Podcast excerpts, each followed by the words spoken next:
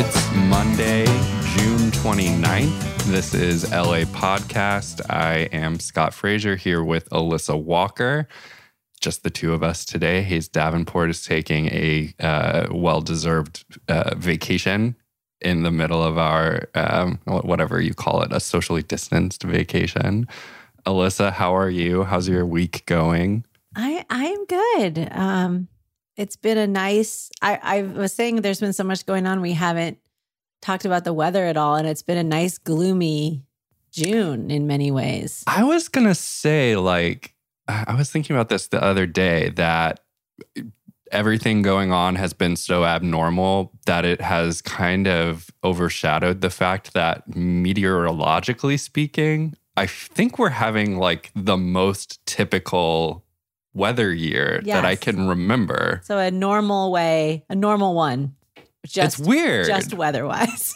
it's like it's weird how normal it is Yeah. because we've had like a decade of every year being exceptional in at least one way like you know multiple years of horrible drought conditions some of the worst fire seasons the state has ever seen of course we don't know what's going to happen on that This front could all yet change in July.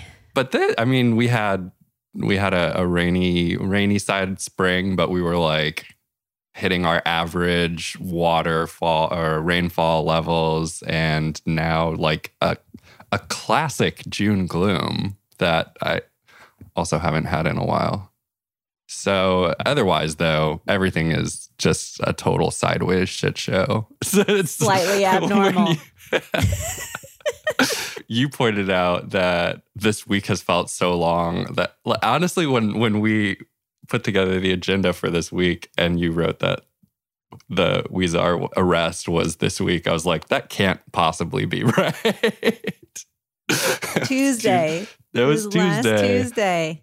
Yeah, of course. If you haven't already, go back and listen to our entire podcast that we did on council member Jose Huizar being arrested on a racketeering charge. He has not yet had the opportunity to enter a plea in, in that case, in the case against him. We are expecting additional arrests to happen in the near future, although we don't know the timeline, of course. Uh, it seems like the the pace continues to to be pretty brisk. So wouldn't be surprised if we drop this Monday morning and immediately afterward are finding out about somebody else being arrested. Fingers crossed that you that we get like one day break. But beyond beyond the city hall corruption scandal, we have a lot of other things to talk about. I mean, before before we get into it, are we are we at a point where we can resume doing LA stories? Do you think? Do you of have one? course. I mean, I want to hear yours. Okay. Well, so I was I was talking about this on I went on the podcast the Antifada last week, which was fun. Talked about the legacy of the the sheriff's uh, department and all of the corruption scandals that we spend so much time talking about. And one of the things that I talked to them about in our LA story that we did there was something that I think ties into our first story of this week pretty well, which is like how how tempted I feel to just like throw caution to the wind. Like even as somebody who is following the COVID news very carefully, the mixed signals from elected officials and everything being like everything is still very dangerous. All of the news that's coming out is very dire. And then yet like you know when i like go on my run or whatever i see people just sitting outside and apparently enjoying themselves. Although if you if you talk to people who work in the restaurant industry it's like all of their worst customers basically are the people that are going We will Anyway. definitely talk about that. Yes. so I, I mean, I'm just like, as somebody, it, I think it just underscores how how difficult this is, how trying and taxing the the quarantine is. That you can actually know that it's a very dangerous time to begin resuming close close encounters. whatever, um, whatever you call the opposite of social distancing. I think we should call it that. Yes. Um, yeah, so it's a it's a diff- it's a dangerous time to to be having close encounters with other people, but it's very tempting because you just see people and they're having fun, and you're like, man, maybe Eric Garcetti is right. Maybe my life is not worth protecting. Maybe I should just Maybe I need more fresco in my life.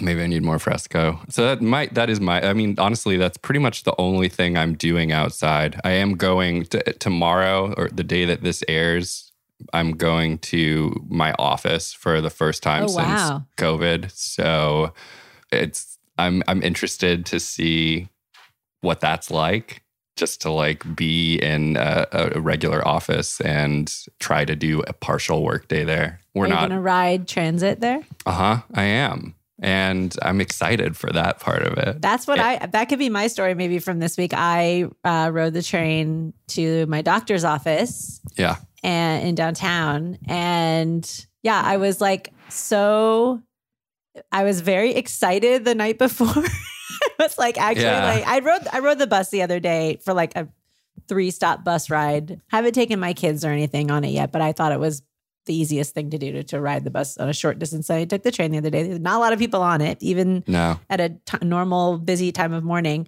And yeah, I, I when I went down below and got on the red line, I actually started to cry a little bit just because it was so emotional just to see the city like you know people who have to take it every day. Mm-hmm. and i was just like happy to be back and then i kind of looked around i was like for a lot of people on here they've been subjecting themselves to possible endangerment this whole time and and been treated like shit by metro entire I mean, it's it's it's like it's strange when you think there are so many people for whom that like that routine never stopped, right? Yeah. Like there's Yeah. so many people for whom getting on the train, getting on the bus every day continued to be a fact of life, and the people who were able, like like us, to to work from home are really the fortunate ones. Yeah.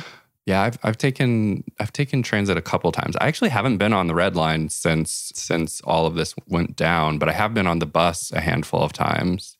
And have you noticed, as you're someone that works in this industry, like the buses have been coming on time, like very much on time and very well spaced between each bus? Maybe it was just the ones I was on, but It's pretty funny. They are on time, and you still can't trust the arrival predictions on the, the app. So, but, but it's like you can finally trust the schedule at least. Well, I there's feel one like bit that's going to go away. yeah, 'Cause- there- 'cause of the traffic the coming road. back. But everybody's unemployed, so nobody has a job to go to, maybe. But there's there's a the one bit of news that we didn't talk about was that transit is becoming the official metro app they instead of building Mhm. a new custom off the sh- uh, a new uh, custom app they're going to use transit which i think is probably a good move on their Yeah. part and maybe it will stay accurate yeah yeah point. and so I, I think that we mentioned on here they've been doing like a uh, like a covid internal task force too and that group which is headed by joshua Schank who is the the head of metro's office of extraordinary innovation which i love saying the name of um, much more than i love any particular thing they've ever done. But they're like they put out their initial recommendations and they're they're good. Like Mhm. it's things like continuing to allow people to board uh, from the rear door of buses which is something that i've written about. You've probably written about i think everybody who follows transit in la has been like why don't we do all door boarding? It speeds up the ride. It, it's in general uh, a better experience for everyone. Metro has kind of been very slow about doing that. Seems like that with coronavirus has maybe gone out uh, the door.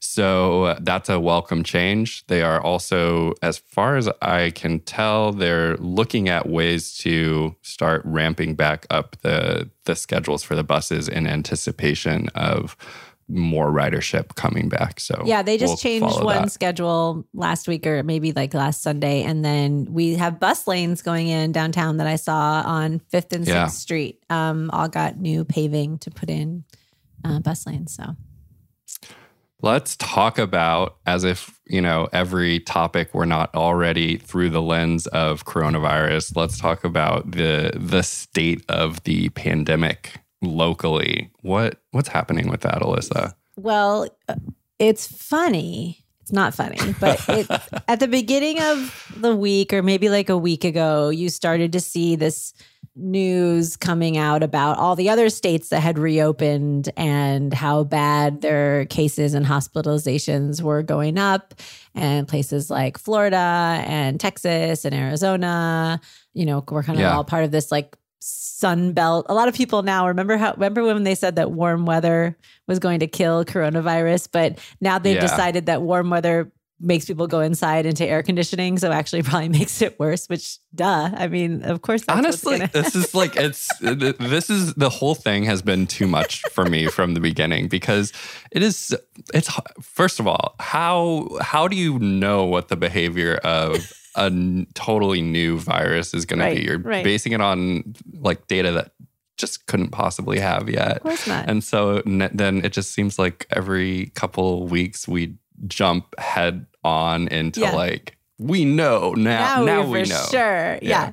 So we thought it was going to be safe if you went to a hot state in the hot summer and not true.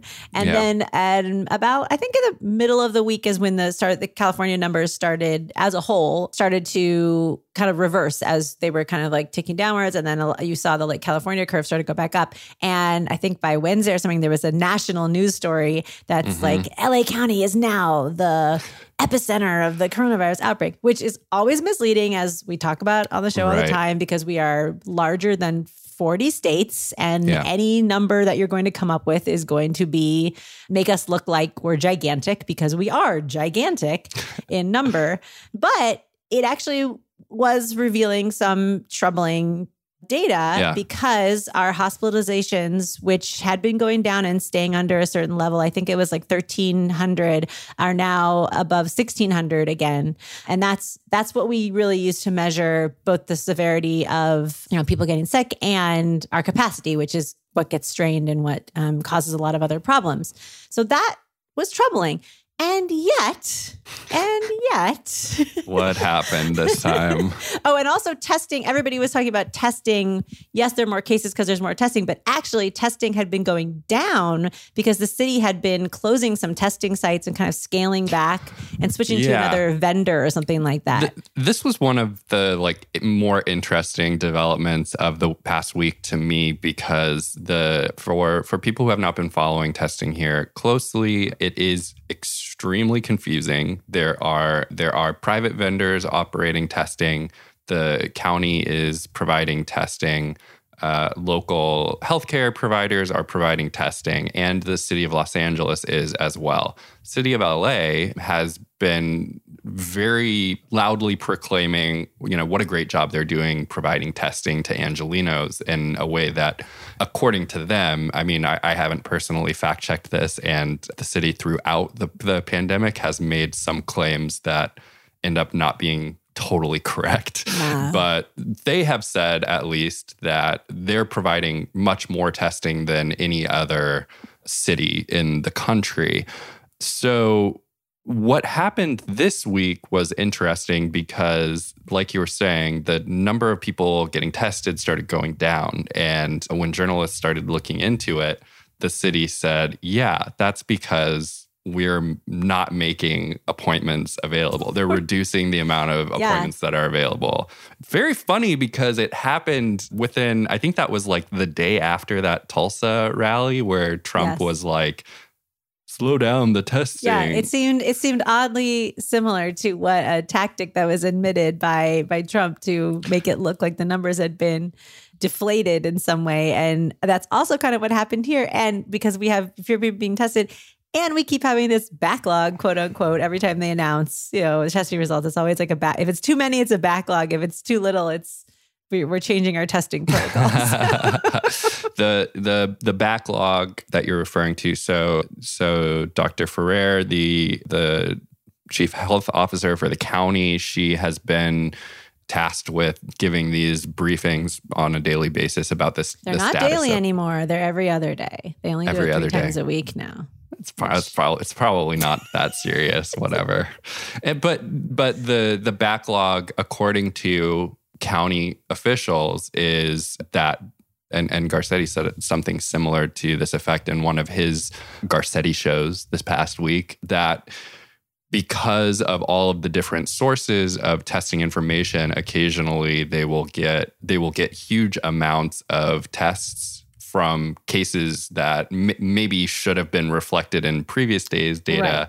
Causing like a balloon basically uh, like the an elevated an elevated number to be reported on a given day I have a I have a problem with this. I think you do too. Like I, I, have a problem with the the way that they're reporting this because it is always it always sounds like they're saying it's not as bad as it looks because yeah. there's this backlog.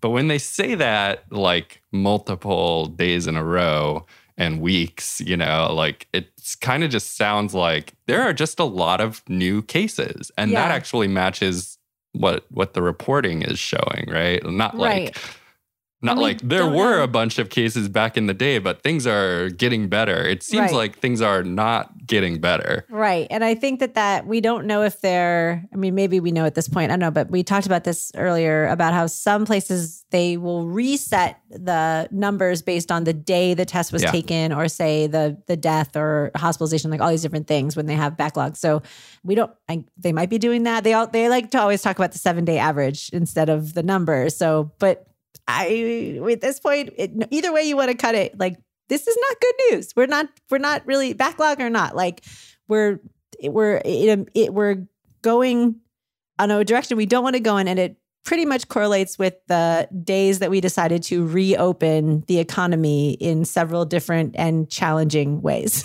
which is which is just unfortunate for for the man who decided to reopen the the city. Um, well, okay, so before before we get into Garcetti and, and the latest from that, you you brought up that the the city said that they were slow, they were making fewer appointments available because they were switching vendors. Do we have any data yeah, or information all. on why they made that decision at this point in time? I think the one thing that they were saying was that a lot more private healthcare providers offer the test now. I think you can go to like CVS, you can go to all these different other places. You could go, it's much easier to get one just from your doctor.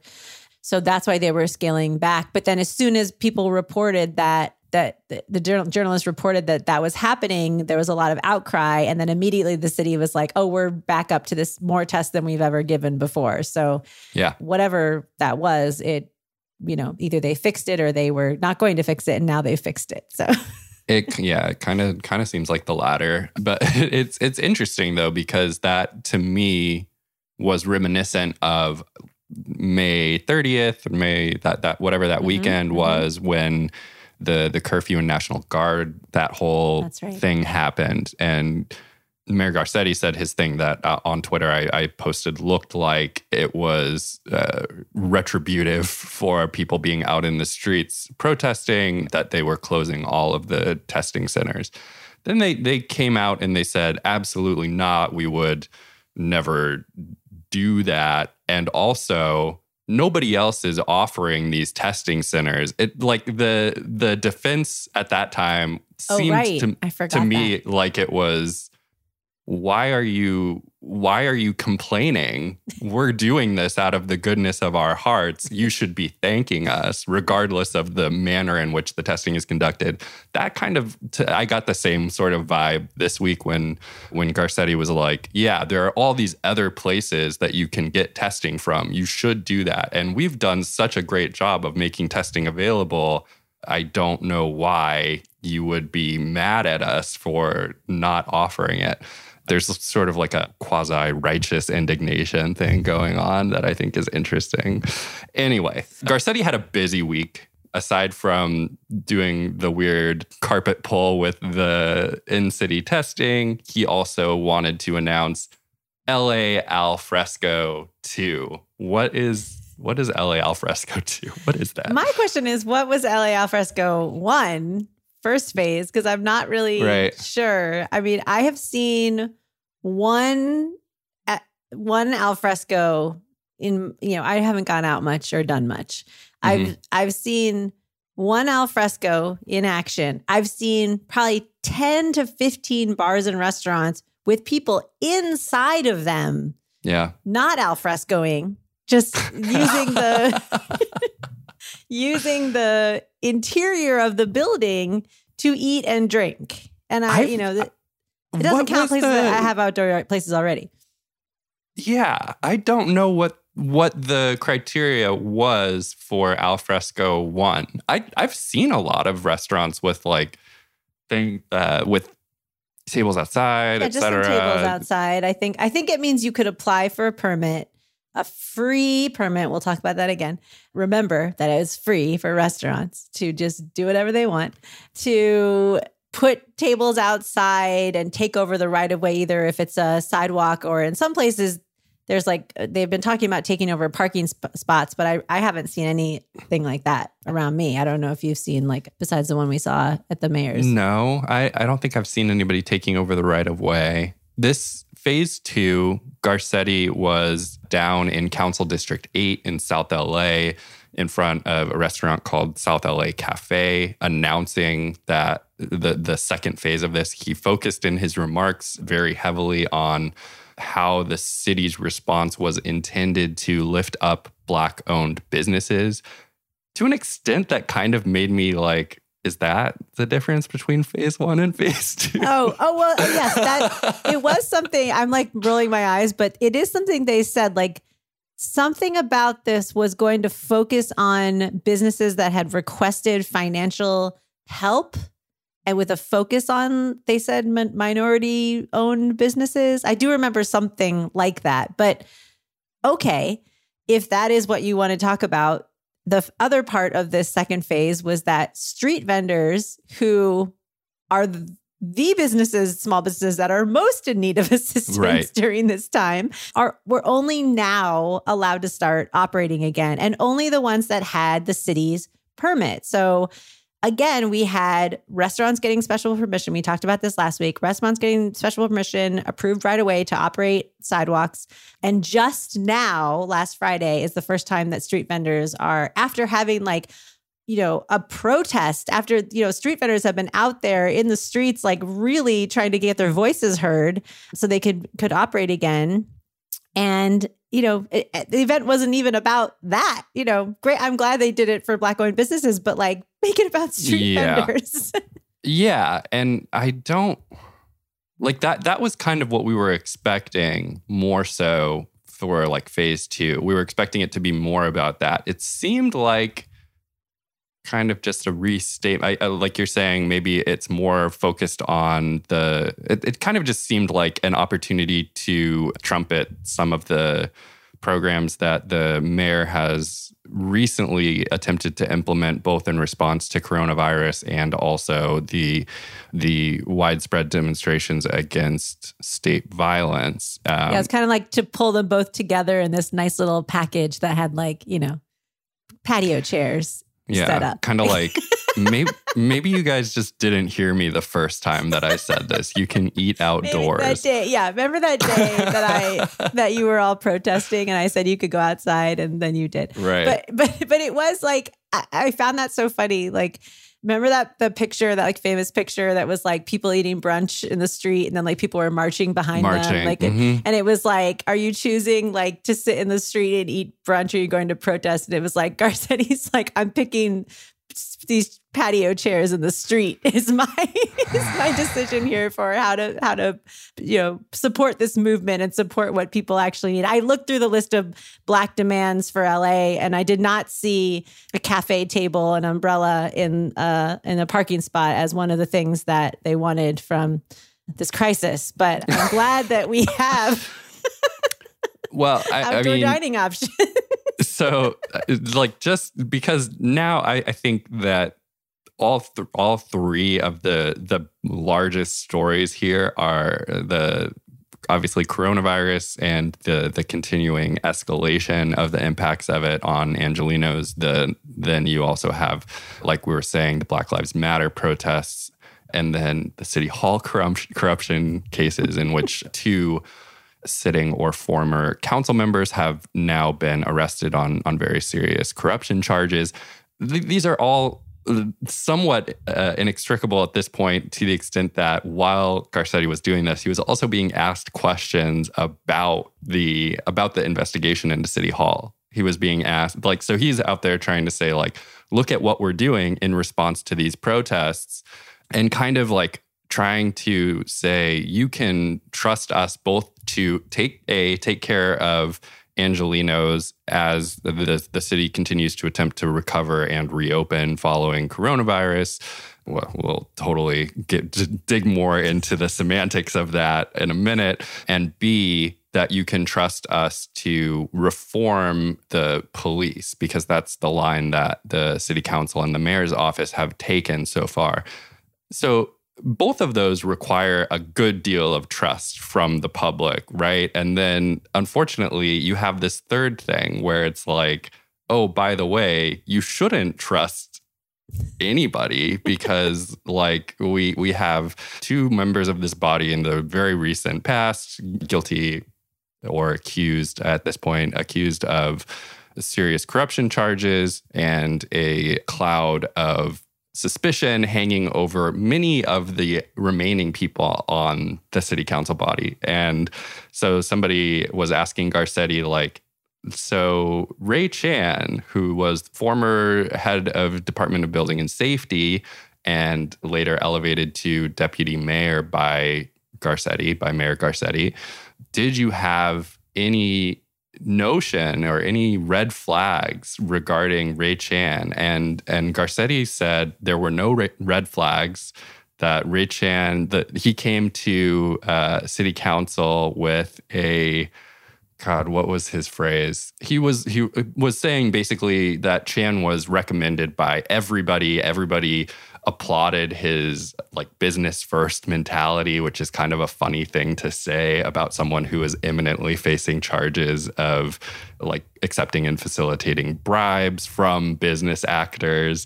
And he also was asked like why why should Angelenos trust city council or how can they? And Garcetti said it was funny, like kind of like a something that isn't actually happening. I don't think he he said that it's unfortunate that when you have a few people doing bad things in in government capacity, that forty thousand employees of the city of LA all get uh, cast as guilty. I was like, I don't think anybody's saying yeah that. that but That's... but if you are like if you're one of the maybe 16 people that people think might be guilty of something then maybe it is good to say like oh yeah 40,000 of us couldn't all be guilty of the same crime. I don't know.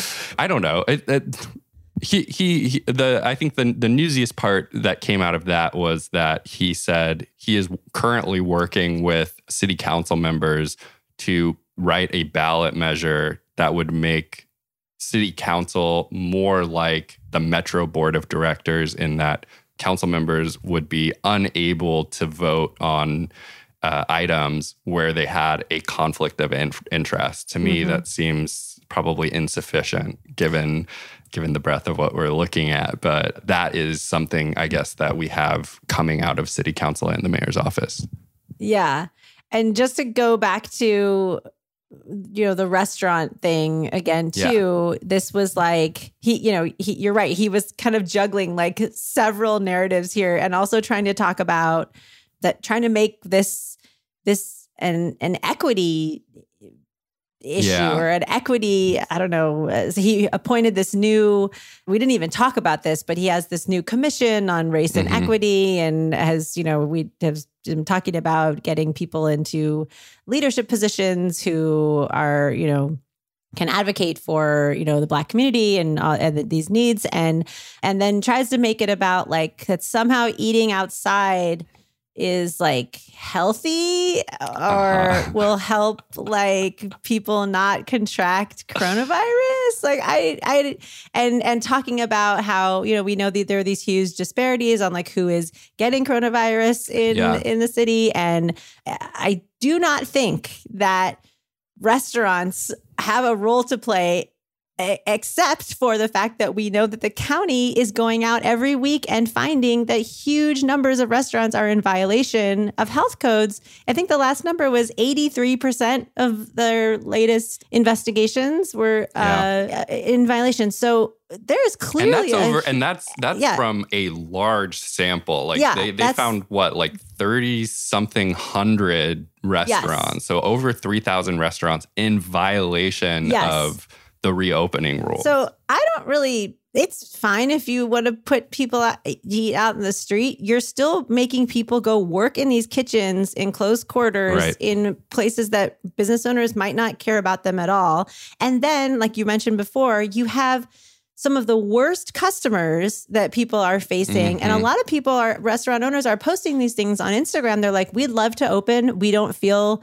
comfortable in any way that we want our workers to be in this position and that we've had some of the meanest customers we've ever experienced Yeah. who refuse to take precautions too. And Hugo's and Atwater Village is just one of the ones that a lot of people have been sharing are closing their locations because customers refuse to wear masks and there's been altercations. And you've also seen the famous Trader Joe's in North Hollywood, a woman who just started screaming at people because she didn't have a mask on and people are trying to like remove her from the store.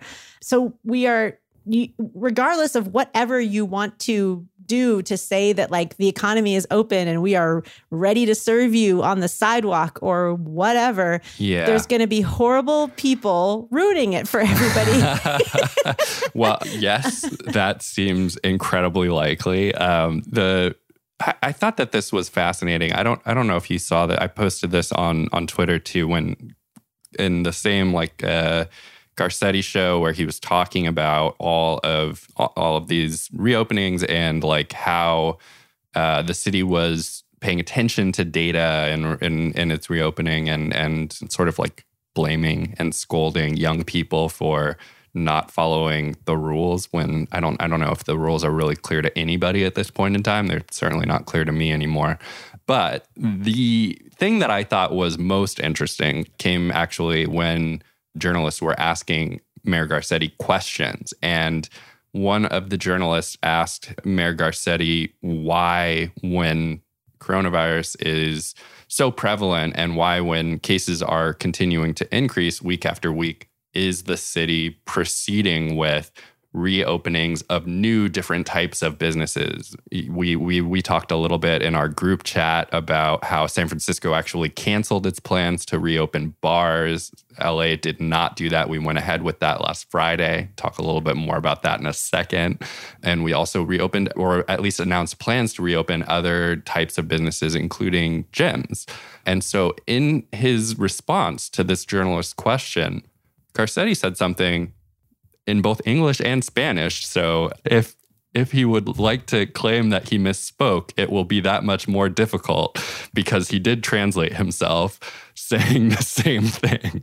He he said something that I thought was incredibly interesting and more than a little bit concerning, which was that he he perceives that if for example, somebody lives in Hollywood in, in the city of LA, and the city of LA continues to have gyms and businesses like that closed, but that person can choose to drive to West Hollywood and those businesses are open in West Hollywood, then there's, he said, there is no public health benefit to keeping gyms closed in Hollywood when a person can just go to West Hollywood and go to the gym. and he had like five different examples he was like you could go to Orange County, you go to Ventura.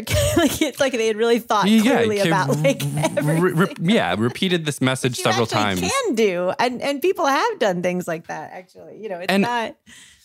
and the broader the broader like context the, the broader point that he was trying to make to be I, I guess fair to him was that was that he said we're a single public health entity here. He was like people you, you could be in long beach and cross the county border over into seal beach but that's still part of your like lived experience or whatever and there might be different rules that apply to you.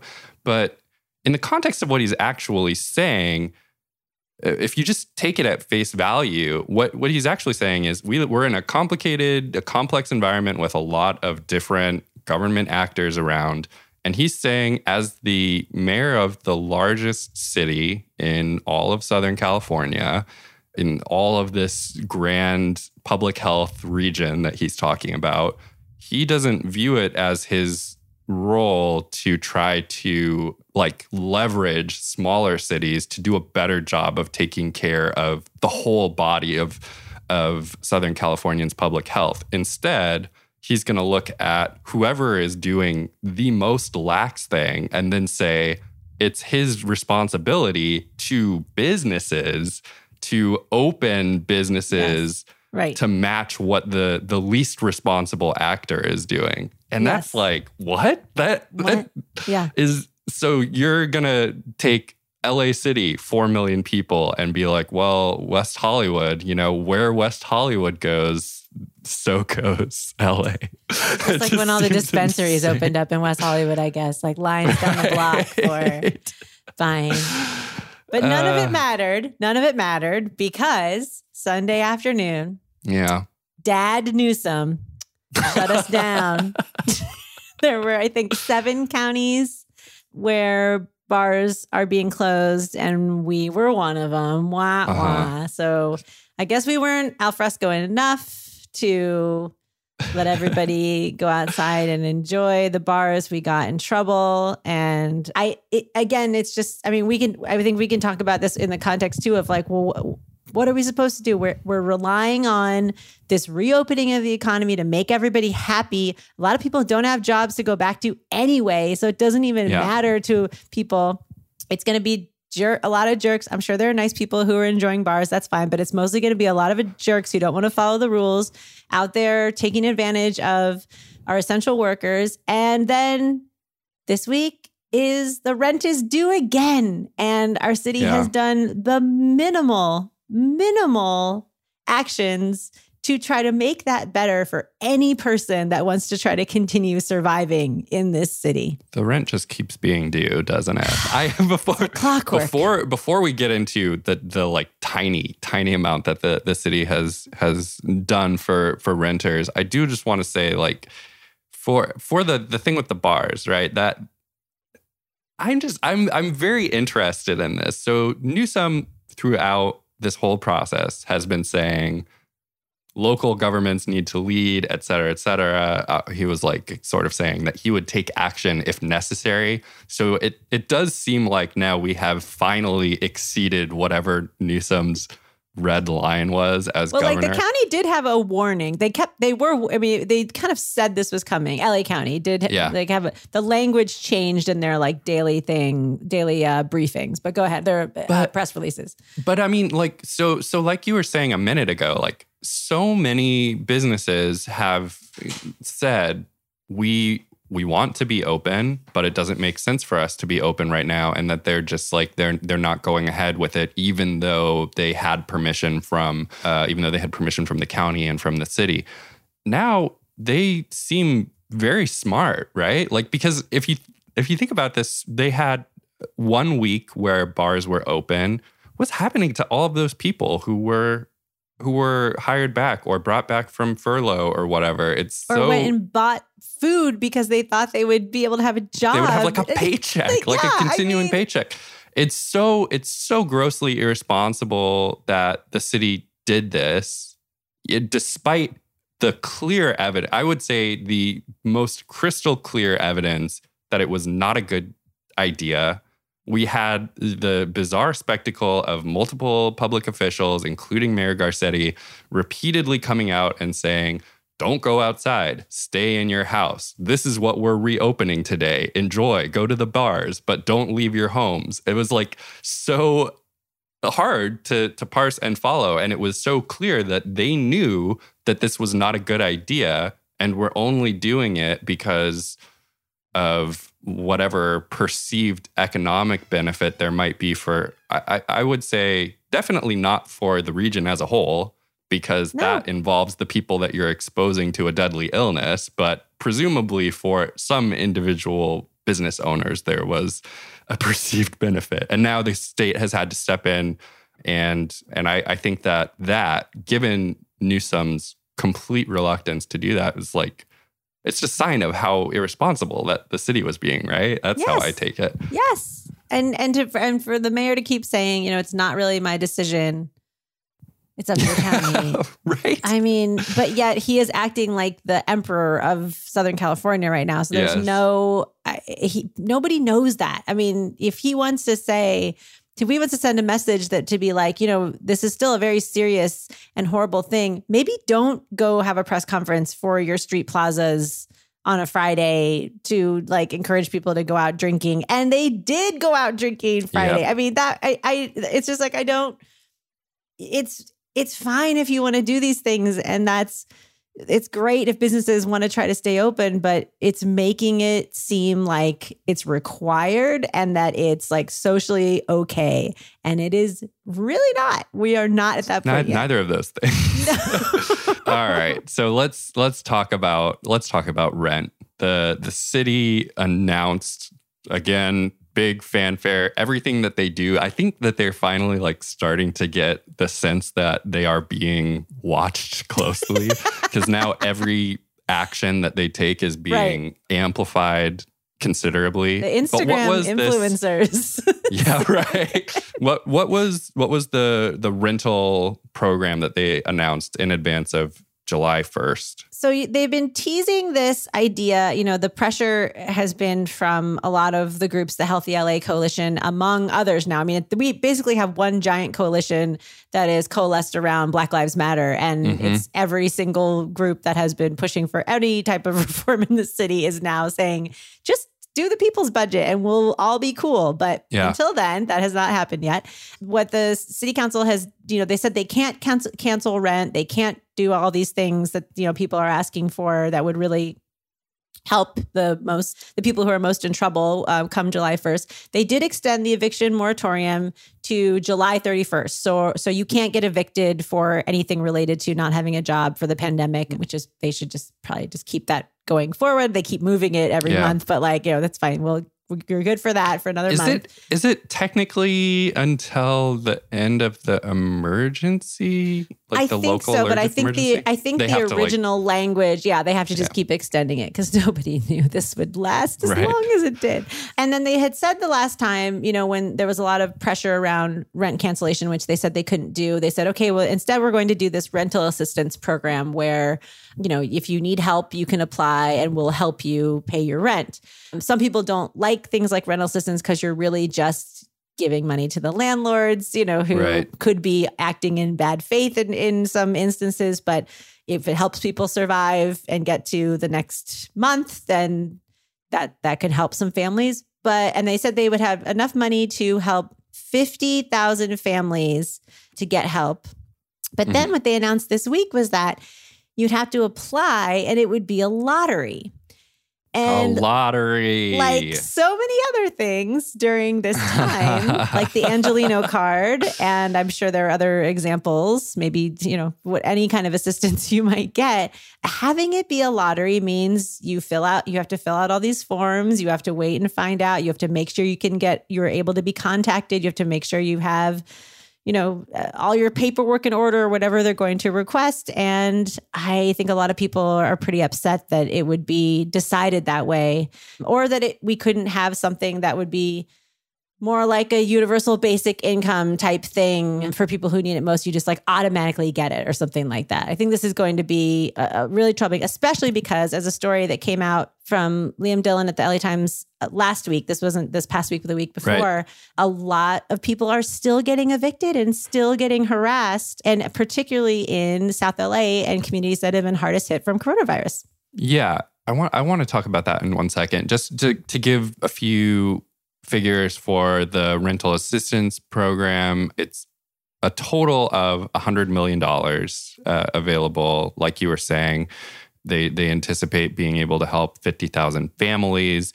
Obviously, that is immediately going to be swallowed whole by the amount of need that there is in the city. The, the tenants that are eligible, it's anybody whose household income is 80% or less of the area median income which is about $80,000 for a family of four. And, and they do have a different figure for each household size.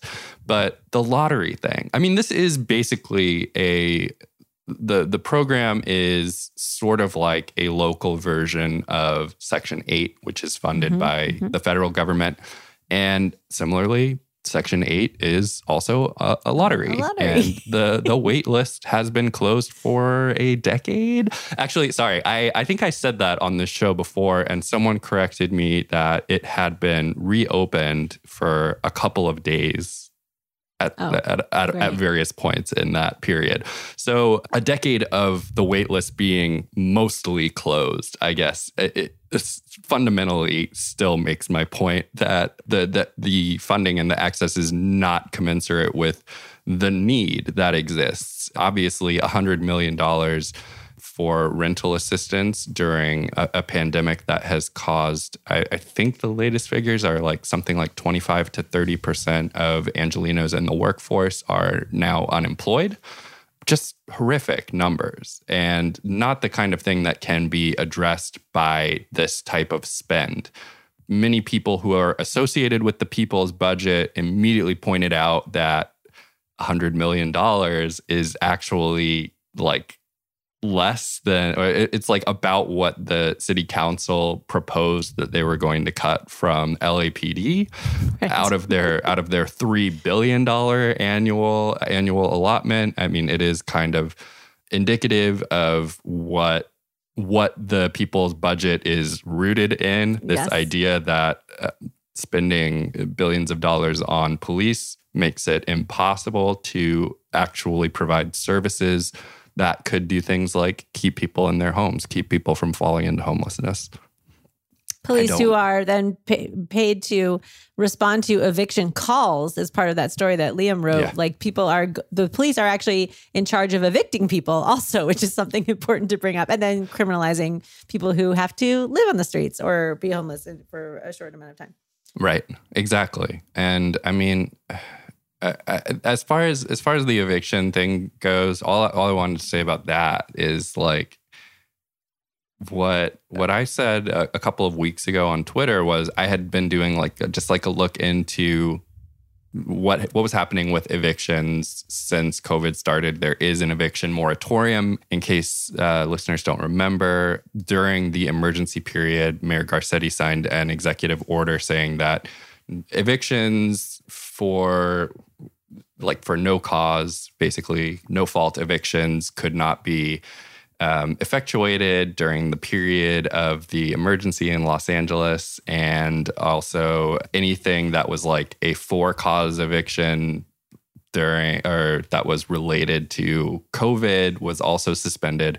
So uh, we don't have a total eviction moratorium. There are many loopholes that that landlords can get through, but there are, are yeah. there are also just like landlords that, like you were saying, Alissa, that might just be taking advantage of sure. the situation, of course, anyway even if it's illegal. And we've seen those letters. Like there's been all those letters shared about just people making up these bullshit reasons for asking for uh, advance payments or documentation that you've yeah. gotten federal support, things like that. And I, I actually have I actually have several of those too because I, I, I requested some any like emails about evictions from a couple of different council members, including mine, Mitch O'Farrell, and like you get you see these letters that are like, please help me, my landlord is attempting to illegally evict me, and the council members who voted on this week eviction moratorium and like voted it down or voted down the stronger one are like, you have to go to HCIDLA and yeah. talk to them about this. We can't Sign help up. you. Sorry. Yeah. And also, you need to give advance notice if you can't pay rent, et cetera, et cetera. And, but, but I think one of the things that was most troubling to me was that when I asked the housing department for this uh, data, they said, we do not have any data on quote unquote for cause evictions. Those are the evictions that are for things like breaking your lease or or for breaking the law. And so the city just doesn't know when that's happening. So potentially, and I think that that is really striking to me because what the city has done during coronavirus is to say, we're protecting renters because we're like we're making it harder for landlords to evict tenants. But they haven't because they don't know when that's happening. Right. All of the burden falls on tenants who frequently do not know what the law is or whether or not their landlord can evict them. Now, uh, city has created this extremely complicated system of when it is and is not acceptable to evict somebody. And a tenant, I mean, what are the odds that somebody's going to have the wherewithal to know whether or not their landlord is doing something that is illegal? They will tell you very directly that even if they are breaking the law, they will tell you that they're not and then you have to like go get a lawyer with what money? You have yeah. no money. You're being evicted from your apartment. yeah, and the fact that this this is going into place now, you know, 3 4 months later after this whole thing started, we've had you've had to pay rent this entire time or you have had to work out a deal where you weren't paying it and then you have to somehow have it in the back of your mind that you have to pay it back someday. I mean, it's the right. stress, the stress of finding out if you won the lottery. You're adding this on top of everything else. And then also announced this week, just you know, to to note like that we don't really have a good way of catching people who are falling into homelessness. LAHSA this week talked about how they have a new goal for Project Room Key, which is kind of stalled. They we're going to move 15,000 people into hotel rooms who are experiencing homelessness and kind of put them in this semi long term, short term, long term housing situation. It's been stalled at 3,000 rooms for two weeks, probably more than two weeks. So they're kind of saying now, yeah, we're, we're not sure if this is going to work. We're going to now try to move people into hotels and maybe purchase some hotels and maybe like, you know, let people live in hotels. But again, like we have no idea if this is going to be implemented or if it's going to actually work or catch the people who need it most to make sure that they are going to get housed. So more people are going to become homeless over the next few months. Yeah. And Many I mean, more. that does seem like a certainty. And there, there's not like the the kind of action that we're seeing at, at the city level that would do anything to prevent that. In fact, I mean, they're just saying we can't do anything about it, kind of. So we have a fun update on the the lead in sort of undercard story that we talked about in our emergency episode. It is about the Tampachino.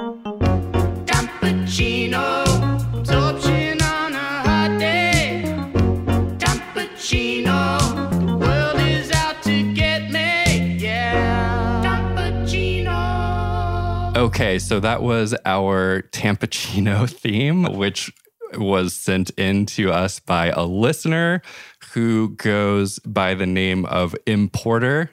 Check him out and thank you so much for for the excellent theme song.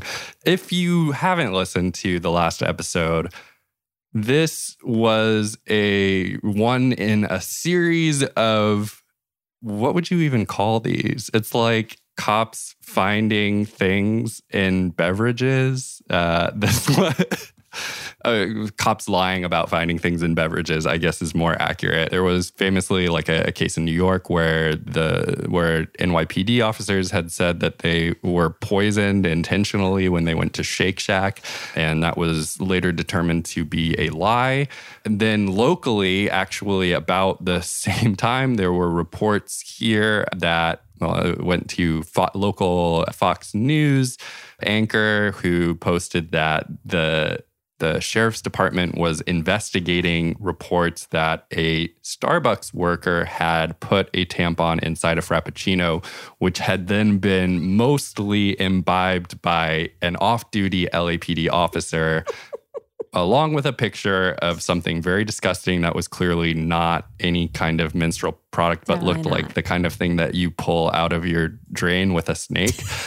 um, so the the update on the the Tampachino saga, which I only hope continues forever. I hope it never ends. Is that the target in which the Starbucks was located after several days of everyone on the internet, from like Jezebel to The Guardian, sort of debunking that this item could possibly have been a tampon at any point in its existence. The Target said that they had reviewed the surveillance footage and found no evidence that the drink was tampered with in any way. So I mean, another another what what do you even make of this? There's a, like stop lying about finding things in your drinks. What what is happening? I mean, if you're not going to release information about when you shoot and kill somebody, why would you release accurate information about what is found in your frozen blended drink? That is a very good question, Alissa. And it is actually exactly what the the Guardian asked in an article that they put out, uh, a column that they put out that was called "If We Can't Trust If We Can't Trust Police About." What is happening with their drinks? Why would we trust them about anything else or something to that effect? It it is hard. I mean in a, in a week where um, of course in the the killing of andres guardado we have the sheriff's department actively restricting the amount of information that could come out about the the coroner's report. It's hard to it's hard to trust that they are being on the level when they are also simultaneously making up things about frappuccinos. Lastly, this week we want to talk about the continued protests. I think the although the coverage has definitely died down and the the crowd sizes are not quite as large as they have been in recent weeks, we do still have uh, a lot of protesting going on around the county, including outside of council member Paul Koretz's house this week. What was that? Looked like such a fun the, one. It was. It was just it, uh, one of those. It gave you like you know, put a smile on your face. It was organized by a group of people that were affiliated with UCLA, since that does encompass his district, but many other groups were, were represented and were there. And as you remember, we talked about, as our readers will remember, we talked about on the show, he made some pretty gross comments as the the protests got underway, really revealing his affinity for property uh, destruction over yeah. the loss of lives and has also just been uh, i mean it's no surprise with a lot of the ongoing discussions about the people's budget and certain council members who have, have been completely really silent on this, him being one of them, because it would probably anger his constituents so much. he was he was silent on it until this yeah, past yeah. week when he compared it to the purge right, right? like the the movie series if Which you, is what I'm sure a lot have, of those constituents would also agree. yeah. I, I mean, Paul Koretz, I, I it, disagree with him on basically every material policy imaginable, but it's hard to imagine somebody more representative of, of his constituents per se. I mean, at least I shouldn't say that. There are definitely people in CD5 that are not in favor of I'm sure their council member saying that like four story buildings is like Dubai or whatever, or saying that it's just as concerning to have a vandalized building as it is to like have cops murder somebody in cold blood, or that de-arming or disarming and defunding the police would lead to like mass murder in the streets. I'm sure I would love CD5 to elect somebody who is the polar opposite of of Paul Koretz. But yeah, that was that was his take on the people's budget this yeah. week. So they brought and the purge to him. They a, showed him what it would be like to have angry angry mobs outside your house. they brought they brought the purge to him and and it was very like what well well behaved polite purge young yeah people i feel like it was yeah yeah dr- driving around the block marching with signs and like if that is the purge then that seems fine yeah. it doesn't seem like uh doesn't seem that horrifying yeah. funny maybe the funniest part about this to me is that people's city council on on twitter a, uh, a group of activists that has been intimately involved in pushing for the the people's budget la plan they said that they spoke with a police officer on site who said that they had like hustled Paul Koretz out of the residence to like to safety. and I'm just kind of like imagining him with his like coat over his head and like being rushed to a waiting limousine or something. To um, another district. I mean, these safely. I think they took him to West the- Hollywood. Isn't that what they said? He had another house in West Hollywood or something. he he Yeah. he does have Yeah. two houses, and there has for as long as he has been in office. Is it Paul Koretz, council member for the fifth district? He used to be a West Hollywood city council member way back in the day, and I think for as long as he's been in LA city politics, which does require that you be a resident of the city, there has been like some like skepticism about whether or not he actually lives in the council district 5 house that he rents or if he lives primarily in West Hollywood in the house that he owns. And so people city council was saying they spoke with people on the block who said that they had never even seen Paul Koretz there although apparently he was present at the at the time of the protest. Anyway these type of protests i think we've seen a lot of lately and don't seem to be don't seem to be going anywhere. This is the, like there was the full police escort obviously to get Koretz out of the residence it's the exact same type of thing that the police union hit Nury Martinez for recently right. because uh, according to, to their claim it was hypocritical of her to to have a police guard while she was uh, advocating for a small-ish cut to the police budget. Paul Koretz though, he hasn't been advocating for that, so I guess he is like he's probably not going to get attacked by police. I don't know. It was so great.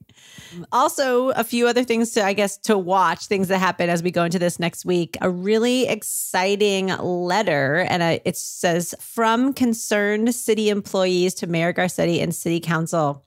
And this is a letter that has been signed by many. I don't know. It says the latest update I see is 200 plus, but that was there'll be more by the time that you will see this letter. It'll it'll go out again. This is a letter from uh, city employees who are, it says, we are outraged by the brutality perpetrated by LAPD during the recent protest and by mayor and city council's refusal to heed community calls for a just budget. So this is like a pretty forceful, forcefully written set of demands. And I really like the, the way that they're kind of categorized. It's reinvest, release, respond, and rebuild, really ki- kind of giving a Right. shout out to the many types of employees and and what they they do in the city. And this is a, a very strong statement that really calls out our leadership. And uh, will hopefully be um, part of the conversation going forward. Um, and and I just want to also note within the the statement it uh, also amplifies the demands for police to be taken out of LAUSD, Metro, the public library, LAHSA. You know, these are places that we've talked about again and again. Uh, and this week, uh, LAUSD board did not move forward on any of the proposals to eliminate police or police funding with the schools. We talked about that before.